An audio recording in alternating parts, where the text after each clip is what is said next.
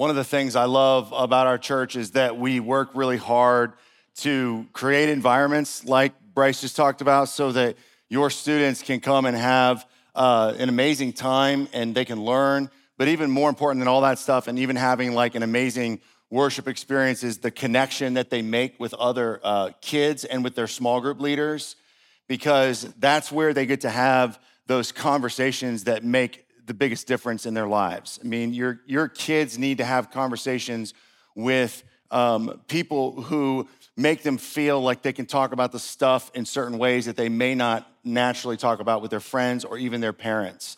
And uh, it, is, it is critical that your kid is involved in a community outside of whatever you've created at home in order for them to really, really grow and become all that. Um, that they should become and, and would become. Uh, and so today uh, we're talking uh, week two. If you if you haven't seen, then you can go watch week one of Known for It. We're talking about what it means to be a disciple of Jesus continually and bringing this um, continued level of enhancement to, uh, to what it looks like so that we can just really focus our minds and hearts on the goal and what we're all after as we're in this room or we're watching and what it means to be a Christian. And one of the, the driving uh, features of this series is that we often make Jesus into our own image instead of letting him make us into his. Uh, and a lot of us have ideas about who Jesus is and uh, might be partially true, might be something that we grew up with that's just like completely wrong. Uh, it might be something that is misinterpreted from the scriptures, um, or it might be, you know, partially right, partly wrong. But I, I think that it's important that we come to church on Sunday with the humility uh, that, that there's a ton to learn about who Jesus is. Uh, the Bible communicates that Jesus is God in the flesh. And so uh, the Bible tells us that uh, Jesus created the world. You know, he was there in the beginning and created it all. And so he's the beginning and the end. Uh, you know, he, he's always been and always will be. He's the Alpha, he's the Omega, he's in, you know, infinite.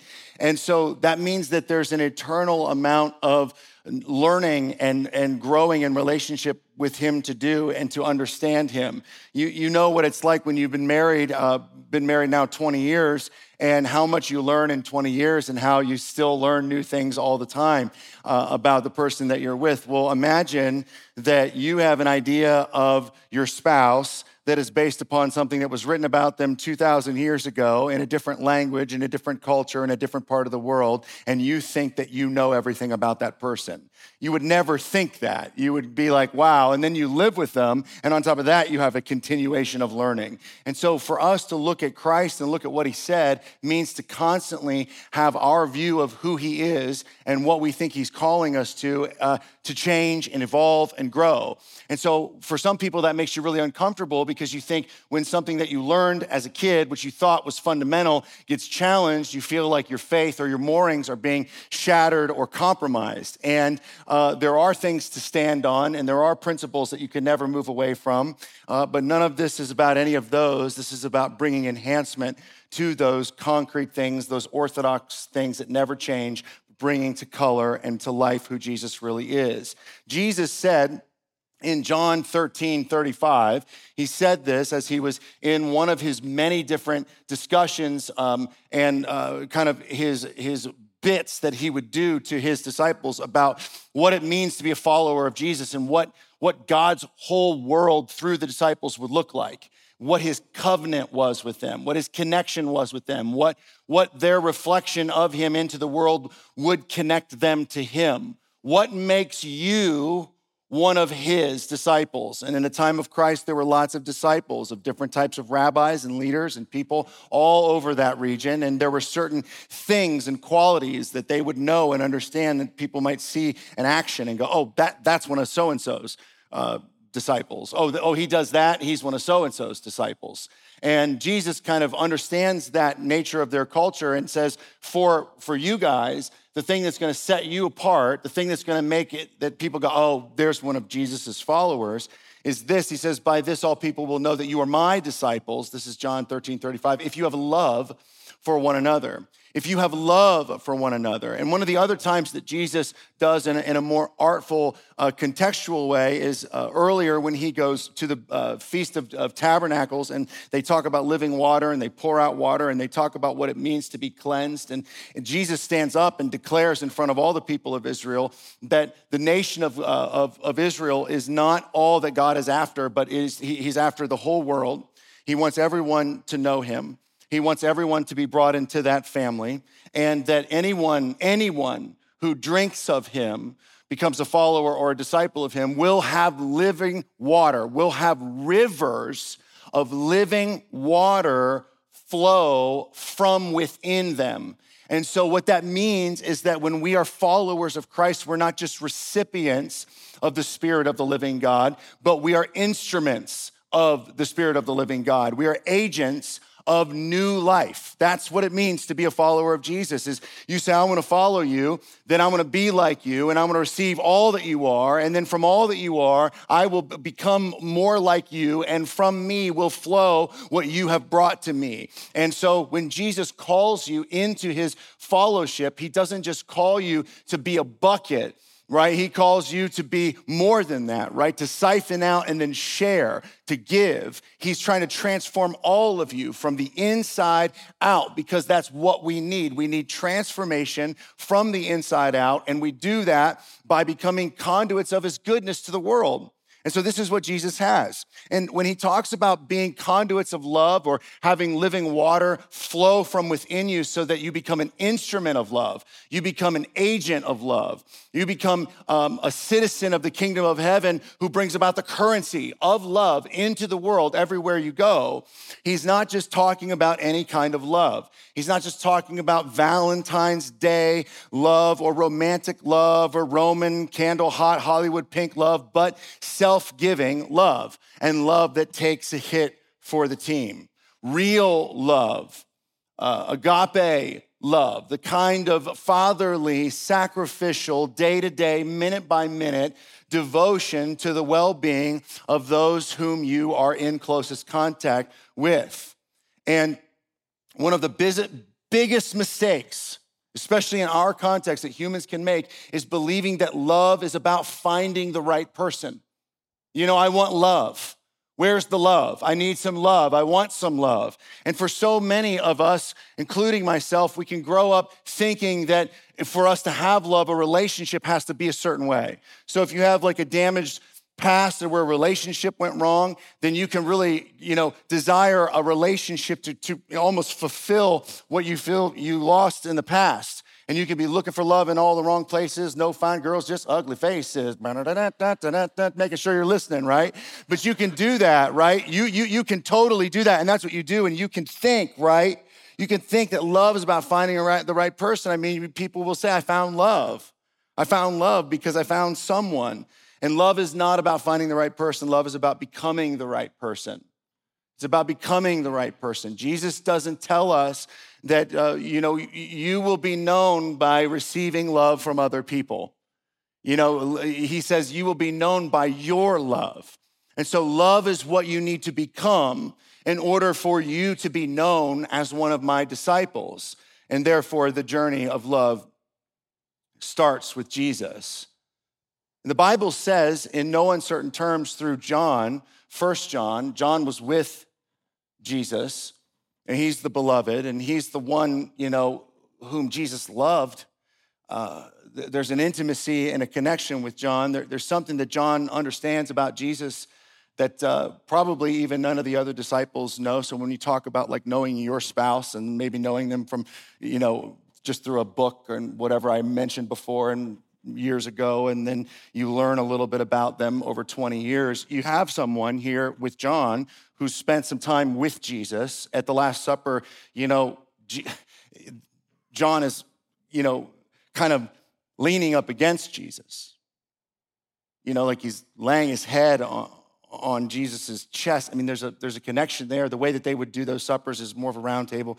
They put their feet out to the back and lean to the side like this with their elbows. And so you can kind of see John leaning on Jesus. Just the trust and maybe some fear and, and that type of connection. But John says that God is love. That God is love. You know, love is love is God. right? When you talk about love being a person, it's kind of absurd when we don't understand what love is. God is love, love is God. For you to become a being of love, you need God. Um, uh, he says, Beloved, let us love one another, let us love one another, for love is from God, and whoever loves has been born of God and knows God. Born of God. And so, love and being known for love is not just some kind of thing that Jesus made up, some distinctive that he wanted to, you know, set himself apart from the rest of the people. He actually, it's who he is, right? He doesn't, and it's who he wants us to be, and it's who we are when we follow him. So when he says, you know, you you have a new command. Uh, you need to love one another, and this is how people will know you. He's not sending us off on a wild goose chase. He's not making us chase our tails. He's not, you know, you know, kind of giving us some weird puzzle to, to figure out. He is sending us down the very pathway with which he has created humans to go down.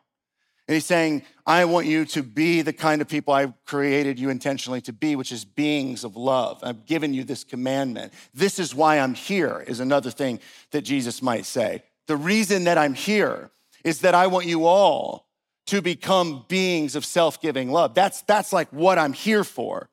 And so I wash your feet, I've given you an example, and I'll go to the cross, I'm giving you an example, and you have to take up your cross. I'm giving you an example. Like the reason I'm here is to turn you into beings of self-giving love. And some might say, well, what about you know going to the cross and the theological uh, distinctions of going to the cross and how that was why he was here? It's the same thing. The reason that Jesus went to the cross is the same as him turning you into a being of love. He went to the cross so that you could become a being of love. Because what stops you from being a being of love is what was put on him on the cross, which is sin.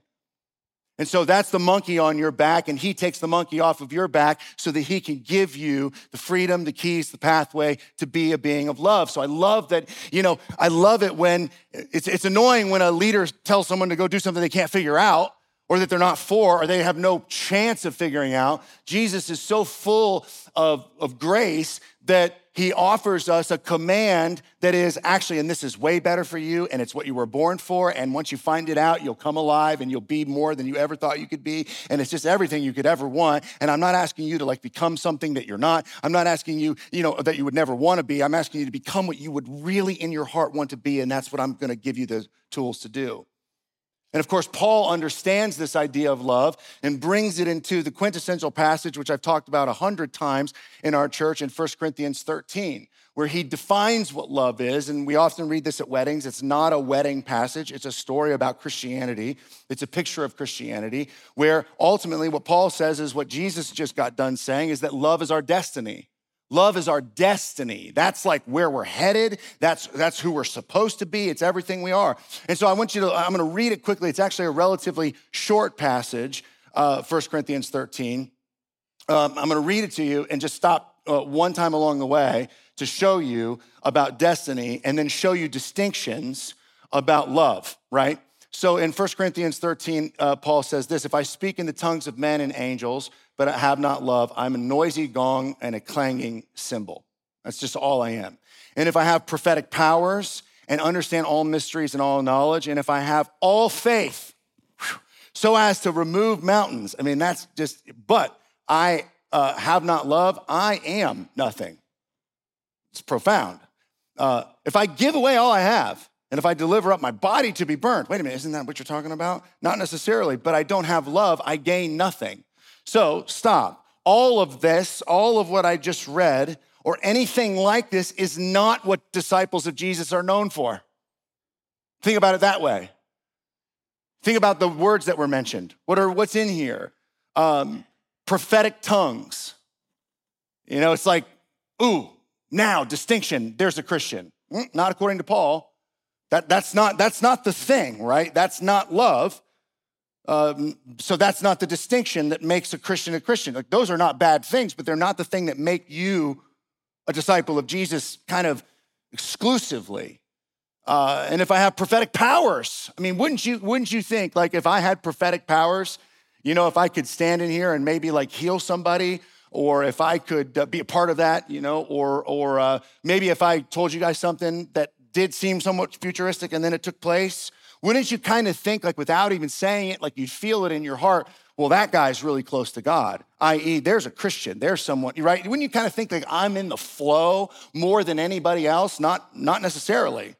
That's not, no, that, that, that's the distinction that he makes, that you can have that and still not be a being of love.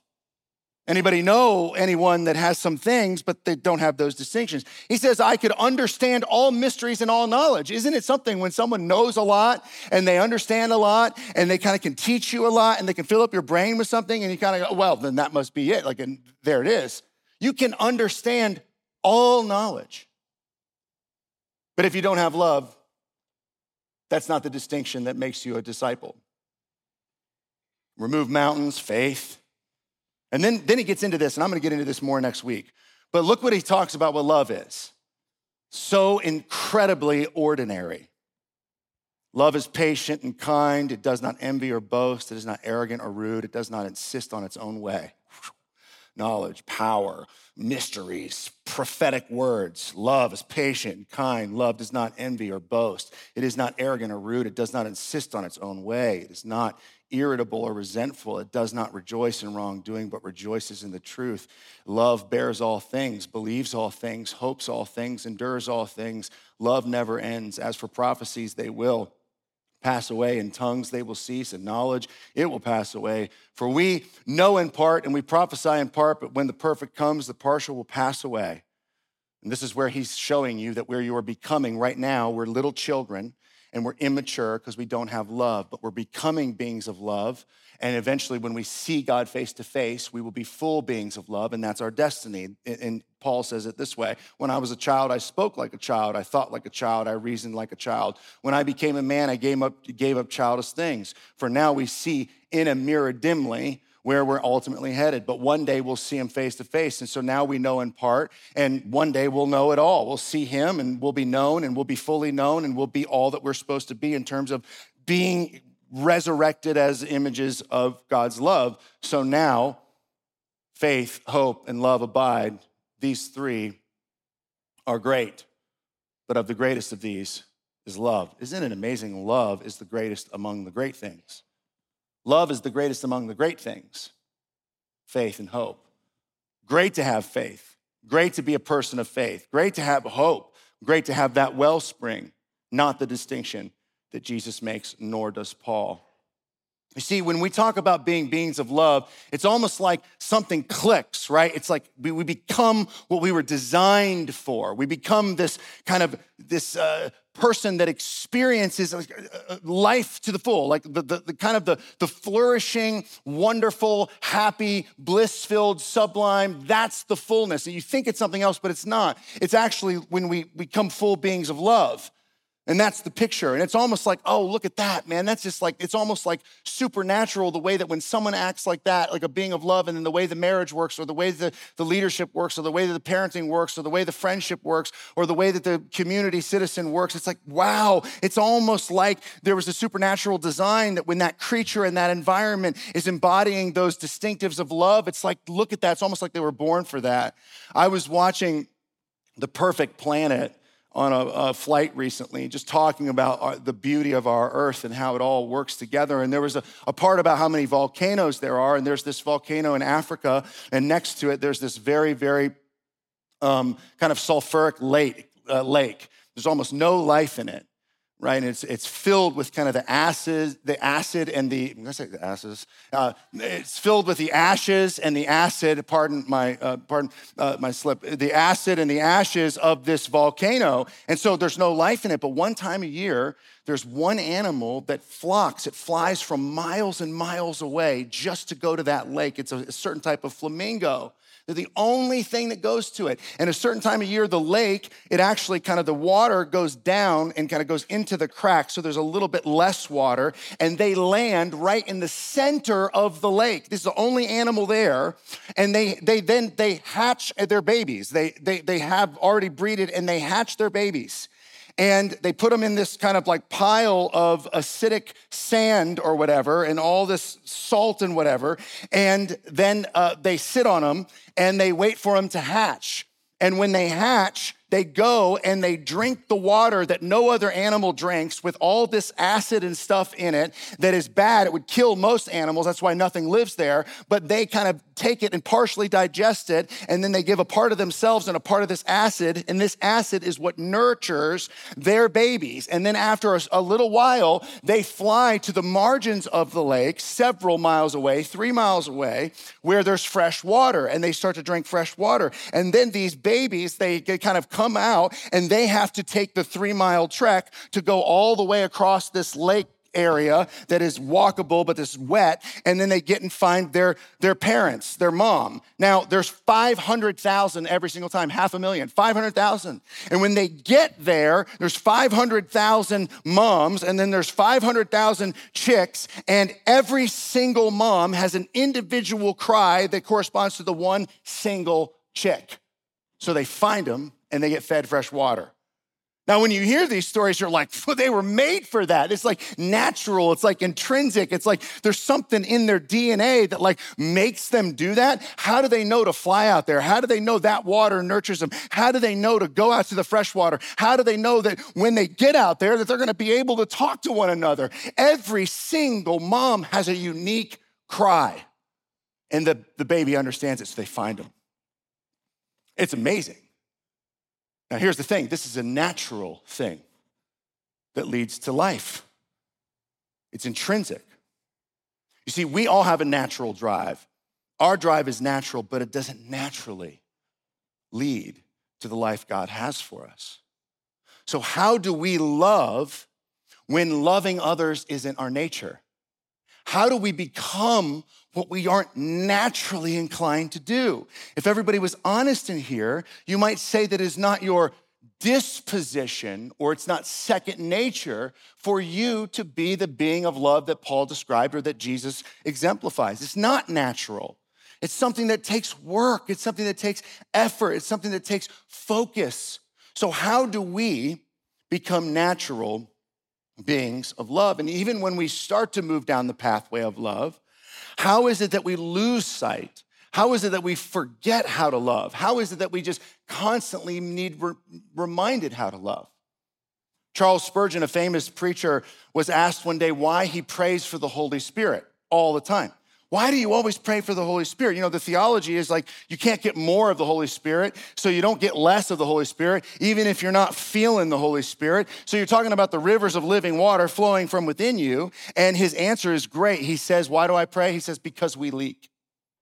We leak. We just leak. We just forget. We just put it off and we don't develop it. And so, how do we become natural beings of love? Your first answer might be, well, we need to learn. And when you say that you need to learn what love is, at least intellectually, you're only partially right. But being partially right means you're also partially wrong. It's not just about learning. Learning is kind of a piece of becoming a being of love. You might think this if I learn a lot about Jesus, won't I become like him? If I learn a lot about Jesus, won't I become like him, right? Just got to learn more about Jesus. If I learn more about Jesus, then I'll become like him. I have a question. Do you ever experience a gap between what you know and what you do? You ever, have you ever experienced that? Have you ever been like doing something and you know what to do and then you don't do it? And you're like, I know how I know that. I knew that. I don't know why I didn't do that. I even know. I know what I'm supposed to do, but I didn't do it. Welcome to pickleball. That is. Just like you, you could go online and read about pickleball and figure out all what you're supposed to do and learn the rules real fast, but you're not just gonna go out there. And that's the thing is it looks like, oh my gosh, I mean, it's a bunch of old people doing this. Anyone can do this. Just gonna, whatever, right? Anyone can play pickleball. And then you get out there and you get your butt kicked by people that have been playing and they know the rules and they have studied and they've become refined. And so here's the reality. And I'm gonna, I'm gonna be quoting quite a bit from a guy named James K. Smith who wrote a book called You Are What You Love, and you should all read that book. You should all read You Are What You Love. And he says this he says, It seems we can't think our way into holiness. It seems we can't think our way into holiness. Plato said, Nothing taught by force stays in the soul. Here's what he says about Jesus Jesus is a teacher who doesn't just inform our intellect, but forms our very loves. He isn't content to simply deposit new ideas into your mind. He's after nothing less than your wants, your loves, your longings. His teaching doesn't just touch the calm, cool, collected space and reflection of contemplation. He's a teacher who invades the heated, passionate regions of the heart. And to follow Jesus is to become a student of the rabbi who teaches us how to love. To be a disciple of Jesus is to enroll, enroll in the school of charity. You see, we're not rejecting thinking, but we're understanding thinking's role in what makes us whole. What is first and foremost is that we all have to come to the realization that as beings, we are not first and foremost thinkers, but lovers. We're designed to love. We're designed with desires. We're designed with yearnings and callings, and we're designed with certain appetites, and our bodies move more than anything else based upon the yearnings and the desires of our hearts. We are defined more by what we love than what we know. I want you to ask yourself a question when you think about someone. Do you just think what, about stuff they know or what they do? And what does what they do come from? It comes from what is driving them. It comes from what moves them. It comes from their desires and what, what they're passionate about. Kent says this to be human is to be for something, directed towards something, or oriented towards something. To be human is to be on the move, pursuing something, after something. We are like existential sharks he says, and we have to move to live. We are not just static containers of ideas, we are dynamic creatures directed towards some end. Augustine says this humans are way more hungry than curious. Life is less like an intellectual puzzle to be solved and more like a craving to be satisfied. As you're listening to me, I want you to think about what moves you, what draws you. What do you want, and how is that embodied in your life every single day? And the truth is, is that we're beings of love, so you can't not love. We are lovers first and foremost. If we think about this in terms of quest or journey metaphor, we might say that the human heart is part compass and part uh, internal guidance system. The heart is like a multifunctional desire device that is part engine and part homing beacon. Our wants are our loves. We are oriented by our longings, directed by desires. We adopt ways of life that are indexed to such visions of the good life, not usually because we think through our options, but rather because some picture captures our imagination. The author of The Little Prince says it this way He says, if you want to motivate someone, if you want to build a ship, he says, don't uh, drum up people to collect wood and assign them tasks and work, but rather teach them to long for the endless immensity of the sea. So, how do you know what you love? How do you know what you love? If you're, if you're just naturally someone who's, who's loving and is after something, it's what do you want? What do you want? You got to answer the question what is it that you want? Have you, have you stopped for a moment? What are you after? What do you long for? What do you desire? What are you hoping for? What's the fire behind the daily routine? What does the daily routine reveal that makes you feel discontent? Because there's something else and that routine is a burden and you want something else but you can't get it and that thing is in the way. What have you set your life up to be? Like if you could paint the picture, what is it that you want it to look like? You are what you love because you live towards what you want. And we don't become beings of love, we are beings of love. We become beings of love who love the right way and for the right things. This is why Paul says to the Philippians, and this is my prayer that your love may abound, that your love may abound, so that you may be able to discern what is best for your life.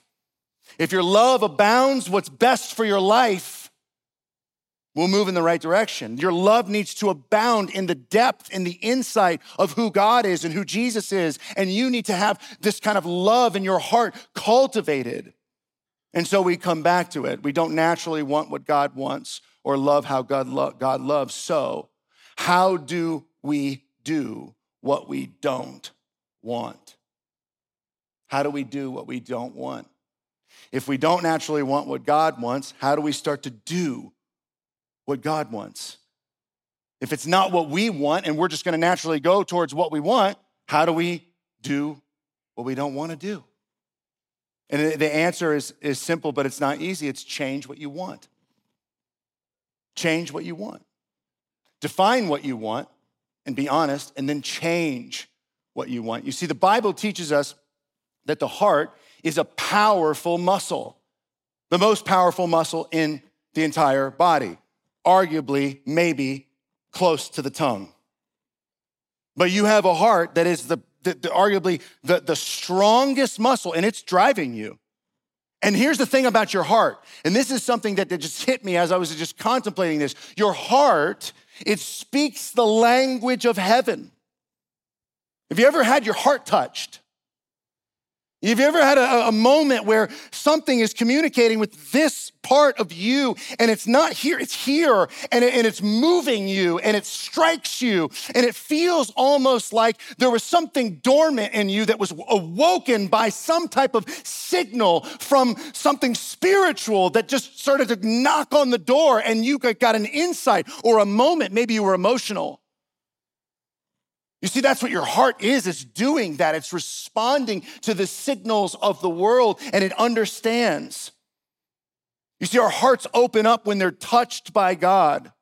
But the reality of that is that that heartfelt moment doesn't last. That's why Paul tells Timothy to stir up, stir up the gift Stir up what God is doing in your life. You got to stir it up because your heart doesn't just naturally lead you down good paths or respond.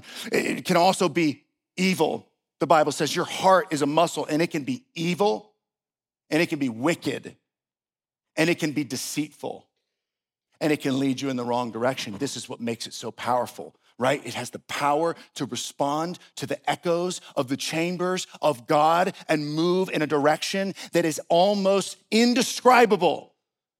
And yet it can also be lured into the gross realities of everyday human living without God. So God tells us that we have to guard it and what that means is that if you want your heart, if your heart wants what God wants, then you need to follow it. And if it wants something else, you need to pray and you need to lead it. So don't let your heart lead you. You have to lead your heart. You have to come to the place where you understand its strength. And then you go, okay, we're gonna set you on a new heading. We're gonna set you towards what God wants. So, how do we start to love what God wants? The first thing is this it's just this simple command love is our duty, love is our job. You know, sometimes you, you have a job and you don't want to do your job, right? I mean, raise your hand if you've ever not wanted to do your job. Everybody should raise their hand, right? Right? You got to do it, right? Have you ever signed up for something that you love and you're like, I love this? I got to tell you, like, I'm here in this role because I love it, but I don't love it all the time right? I don't. Not at all. There are times, but but but I'm passionate about it, and so that's a good thing. So then I can kind of transcend the mundane and the challenges. Because if you don't do what you're passionate about, you'll stop doing what you're doing. Because it's hard even when you love it. So I love what I'm doing, but it's really hard. So a lot of times I'll do it because I'm like, this is my job. And I have to like, I tell myself, this is my job. This is my job to do. And so we, we have to understand first and foremost is like Jesus is not some kind of, you know, soft leader in the sense that he just kind of allows or thinks of you as a person that can just do whatever you want and he'll kind of he'll tailor your pathway specifically to you. He would sit in front of all of us and say, "Okay, first of all, you have to love people if you're one of my disciples." You have to. You have to do it. And in the command, that's what he says in John, a new command. Now, when they hear the word command, that's not a command like what you and I hear, like what your teacher told you to do, or even what like the, the local police like stop at the sign is to command, you know, that. No, no, no. This is like ancient. God took his finger and wrote on some rocks, and it formed, shaped, and gave life to our entire uh, ancestors, our entire history as a people. The, the commands, the law mattered to the people that were sitting in this room with Jesus. I command you to love one another. A new commandment. That's like Moses gave the commandments. The commandments came from God. So Jesus is kind of saying to them, they're, they're not quite certain. I'm at least as important as Moses. They don't understand that he was the one that wrote on the rock and gave the law to Moses, in a manner of speaking. So it's your duty. And sometimes we all have to wake up, we all have to have moments where our hearts don't want to do what God wants us to do, but we go, tough. It's time to go to bed. You got to go. You got to do it. You got to love them. I'm going to talk more about this in coming weeks. Forgiveness is your job. Isn't that interesting? Oh, I'm uh, forgive because Jesus changes my heart. Well, he's in the process of changing your heart. And remember, your heart leaks. So that person, you know, they may get real the, the lower piece of you. Yeah, I'm not gonna forgive them because I don't feel it, because I'm bitter, because I'm angry. And Jesus would go, No, no, no, you have to forgive them. It is your job to forgive them. If you wanna be one of my disciples, you gotta forgive them. But I don't feel it. Well, we'll get there. I've talked about that before. Dallas Willard said this our duty and our virtue is to love those with whom we are in effectual contact, those we can really do something about. It's our command and it leads to life. And that's the other beauty that I've already talked about. When you do what God says, if you ever had a boss that says, just do this, I promise this will work. I know the way. I've done this before. Do what I say and watch the fruit. Watch it come out that way. And if it doesn't work, it's my fault. Just do what I say. You, you got to do it. He's saying, I'm telling you, this is the way to live, man. This is life. You want your heart to come alive? You want to be continually touched by heaven? Do it when you don't feel it. And eventually you will, because that's the second part.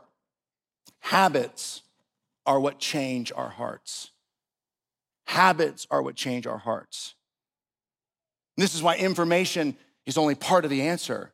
Because you have to learn what to do. You have to get the information. You have to understand and read what Jesus said. You have to learn from him and get the direction. But once you get the information, you have to move towards a life of transformation.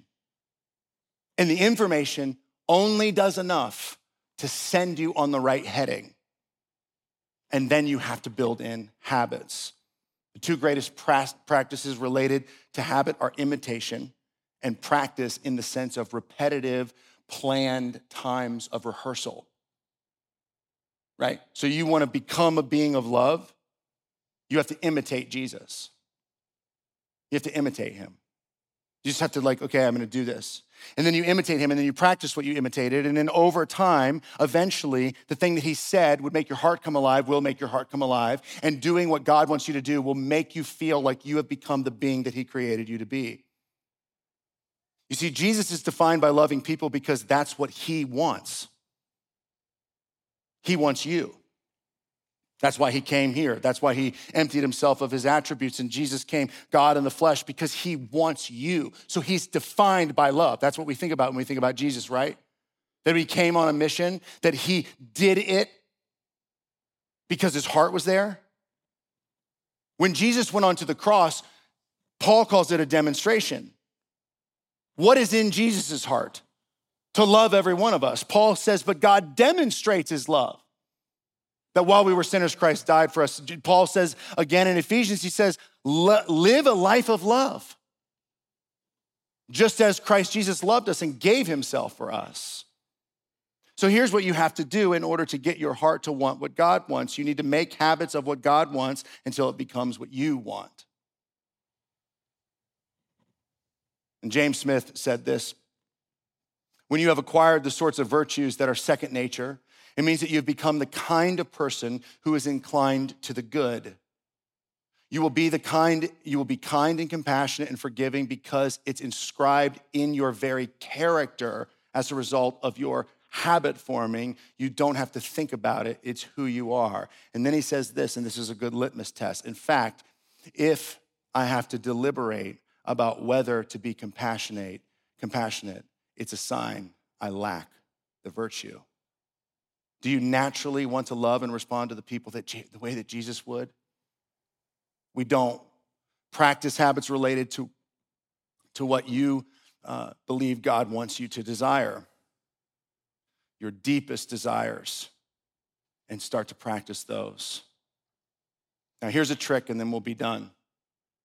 If I start to tell you to just do the little things that Jesus wants you to do, then very quickly the Christian life can become a task, a list of tasks. Okay, so I need to forgive people and I need to be kind and I need to practice this and I need to practice this and I need to practice this. I want to, I want to reverse engineer that.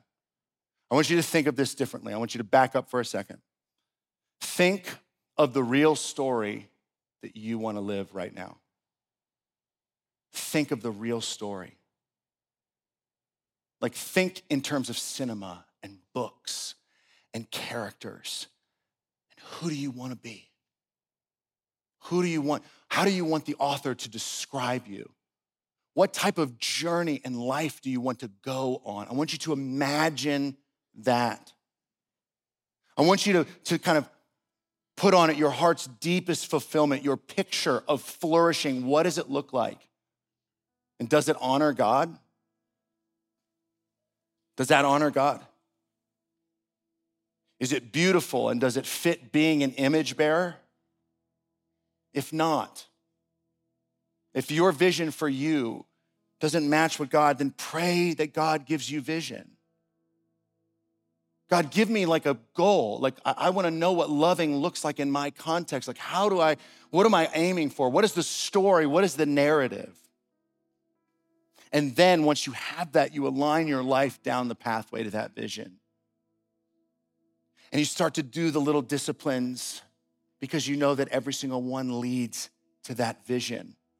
Discipline is the distance between where you are and your ultimate vision.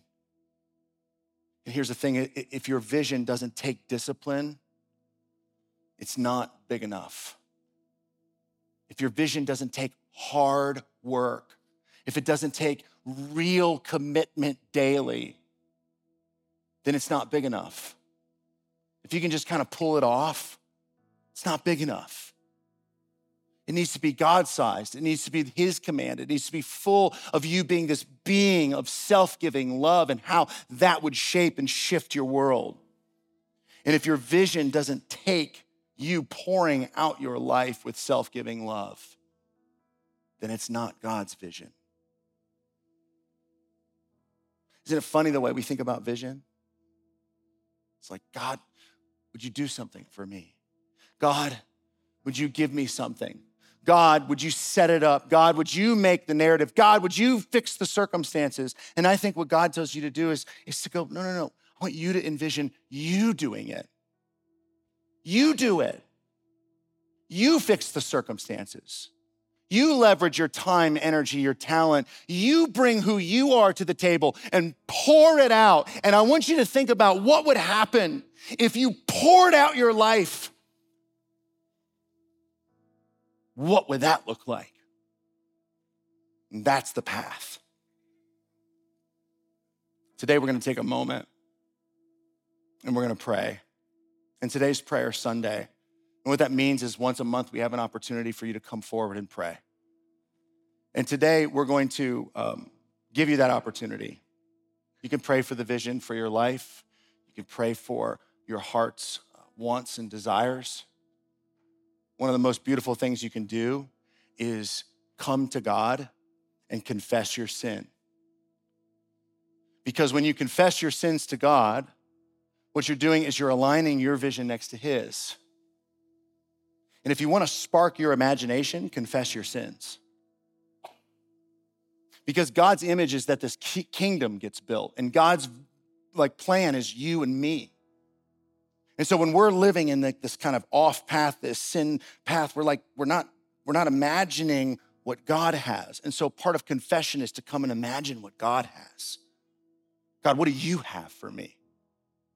Here's what I have for you, and I want to lay it down. I want to confess it. It's over. I want, give me something new today that I can move towards and start to dream about what the kingdom of God would look like through you fully submitted to Him.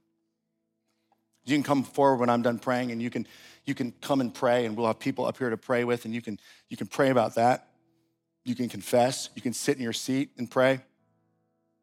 And it's important, I think, that we take a moment and we recognize that in our world right now, in, in, in the nation of Israel, that there is a manifestation of evil and hate that is, is just an ironic picture of what Jesus talked about the kingdom of God not looking like. And the kingdom of God that he defined on this Mount of Olives, when he gives the Sermon on the Mount, that very place is under fire. Because this is not God's way. And this is the same problem that happened the moment that humans left the garden. This is the blood of Abel. It just continues to cry out. There just continues to be this, this hate and this evil that can exist inside the hearts of men that would hurt women and children and, and, and, and attack one another with brutal violence. And it is, it is, it should be kind of a, a sobering reminder um, that maybe there's a call to action that you have that's different, and, and also that there's still so much more that God wants for this world. And what He wants is what we've been talking about this whole morning. He wants humans to be transformed into beings of love. And this kind of belief and these ideologies and this war is the opposite of that. And God needs us, wants us to move into the world. In the Sermon on the Mount, Jesus talked about this vision for the kingdom of God. And N.T. Wright says this I, I love this. He says, When God wants to sort out the world, as the Beatitudes in the Sermon on the Mount make clear, he doesn't send in the tanks. He sends in the meek, the broken, the justice hungry, the peacemakers, the pure hearted. And so we're also going to take a moment and pray for those suffering as a result of evil. Would you stand with me and we'll pray? Father, thank you for your love and, and your picture. Thank you for not sending us down a pathway that you didn't provide for us for. Thank you so much, God.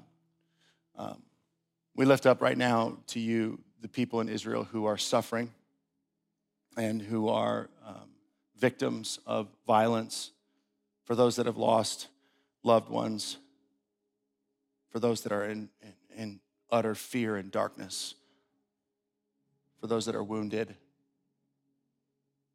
And Father, we just come to you in the name of Jesus and we, we just, we know, God, your heart is heavy that your children would treat one another this way.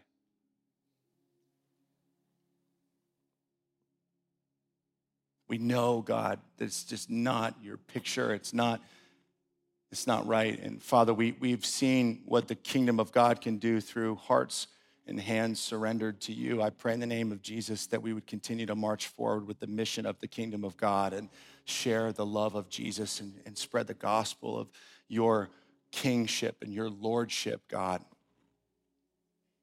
And it is in you we fully trust. I mean, there's just no other name that this type of violence will cease. There's just no other person who could command and, and navigate all the complexities of, of the different, um, different nations and different ch- challenges and wars and fightings. And God, you are the one. The government could be on your shoulders, and you can be the Prince of Peace because you are.